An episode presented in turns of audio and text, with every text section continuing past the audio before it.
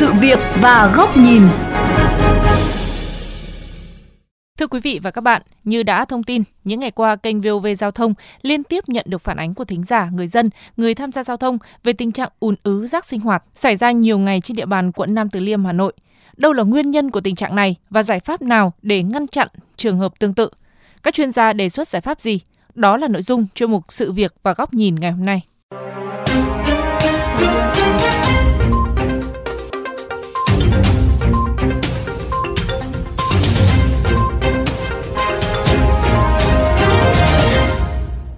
Thưa quý vị, phản ánh đến kênh VOV Giao thông, nhiều thính giả bức xúc cho biết tình trạng rác thải ùn ứ tràn cả xuống lòng đường gây hôi thối và cản trở người tham gia giao thông.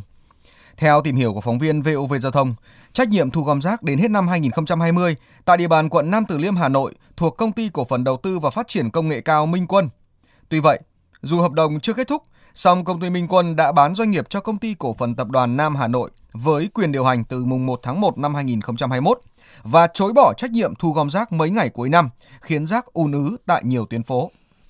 Bà Nguyễn Thị Thùy Ninh, trưởng phòng kế hoạch công ty trách nhiệm hữu hạn một thành viên môi trường đô thị Hà Nội cho biết,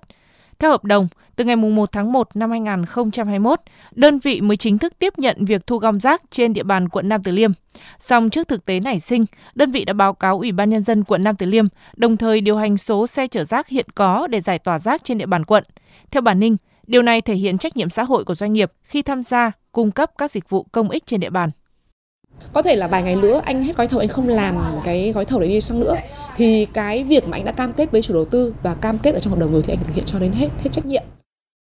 Chuyên gia kinh tế Nguyễn Minh Phong cho rằng để xảy ra tình trạng này, trước hết trách nhiệm thuộc về nhà thầu cung cấp dịch vụ thu gom rác, nhưng trách nhiệm của chủ đầu tư trong vấn đề này cũng không thể xem nhẹ. Rõ ràng thành phố hoặc là quận mà ký hợp đồng đấy cũng đã sai bởi vì là chưa làm hết trách nhiệm và cũng chưa có cái năng lực để thiết kế một cái hợp đồng để nó đảm bảo tính chặt chẽ.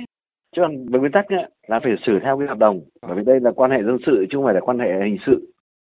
Mặc dù tình trạng ùn ứ rác sinh hoạt trên địa bàn đã xảy ra nhiều ngày, song đến thời điểm này, Ủy ban nhân dân thành phố Hà Nội, Ủy ban nhân dân quận Nam Từ Liêm vẫn chưa có biện pháp xử lý phù hợp, hiệu quả.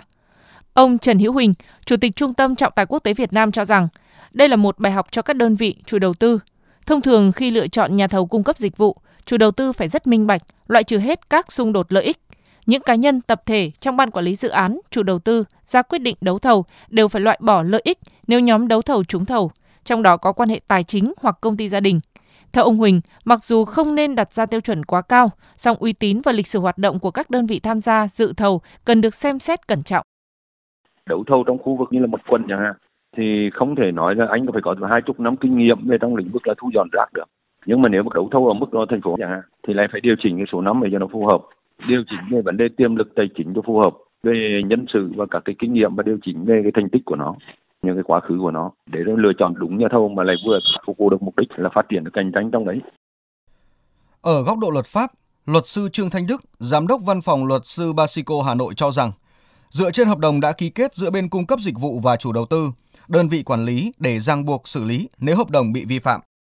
Bài học quan trọng nhất đấy là mọi cái thỏa thuận là phải có ràng buộc đề phòng cái tình huống rủi ro, tình huống xấu nhất xảy ra thì có cái mà để vị, có cái để mà bám về lợi ích, về quyền lợi thì hoàn toàn có thể là xảy ra cái câu chuyện bị thiệt hại bên nào đó một cách đúng luật, không cãi được, không kiện được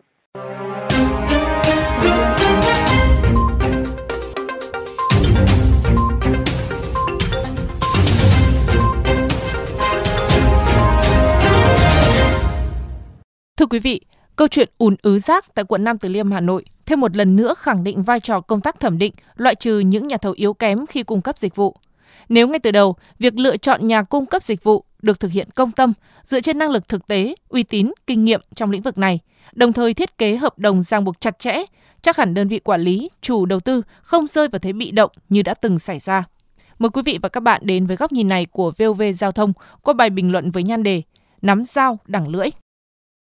Chuyện một doanh nghiệp chưa hết trách nhiệm hợp đồng đã cao chạy xa bay, khiến các bên dở khóc dở mếu. Thực ra không hiếm trong giao dịch kinh tế. Nhưng điều khiến câu chuyện trở nên đáng chú ý là nó không xảy ra ở các khu công nghiệp, khu chế xuất với các ông chủ nước ngoài như trước đó đã từng, mà lại xảy ra ở một lĩnh vực vốn rất nóng của đô thị, đó là thu gom rác thải. Và theo nguyên tắc, phải có sự giám sát chặt chẽ của cơ quan quản lý nhà nước. Nó đáng chú ý hơn nữa là những dấu hiệu cảnh báo về khả năng nhà thầu thu gom rác cao chạy xa bay, chối bỏ trách nhiệm đã xuất hiện từ trước, từ lâu, nhưng gần như không có một động thái nào rõ ràng để can thiệp, cho đến khi những đống rác khổng lồ tràn ngập trên các tuyến đường quận Nam Từ Liêm.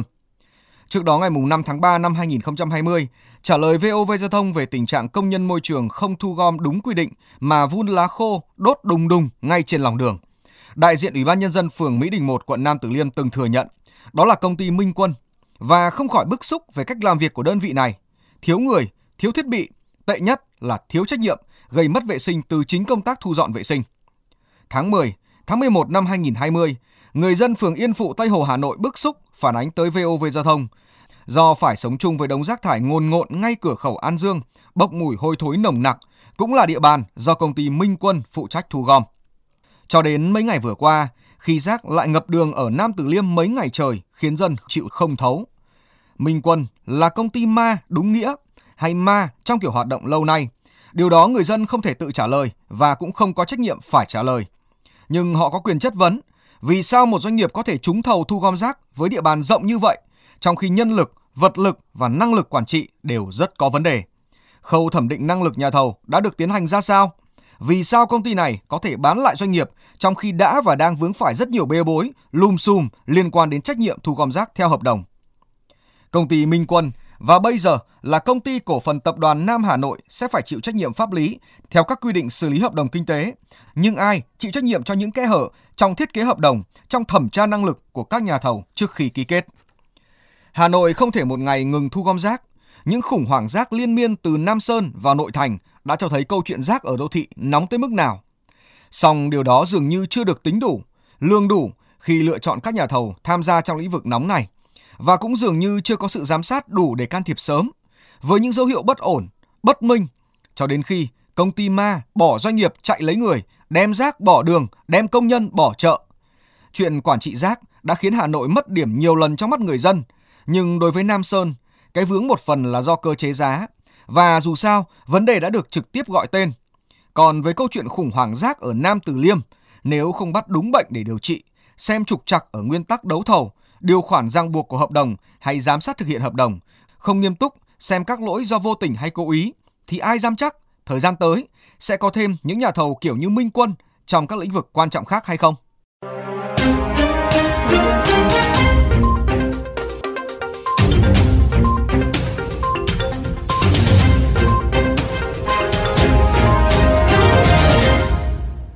Đến đây, chuyên mục sự việc và góc nhìn với chủ đề Không thể để tồn tại nhà thầu yếu kém cũng xin được khép lại. Quý vị và các bạn có thể xem lại nội dung này trên vovgiao thông.vn, nghe qua ứng dụng Spotify, Apple Podcast trên iOS hoặc Google Podcast trên hệ điều hành Android. Cảm ơn quý vị và các bạn đã chú ý lắng nghe.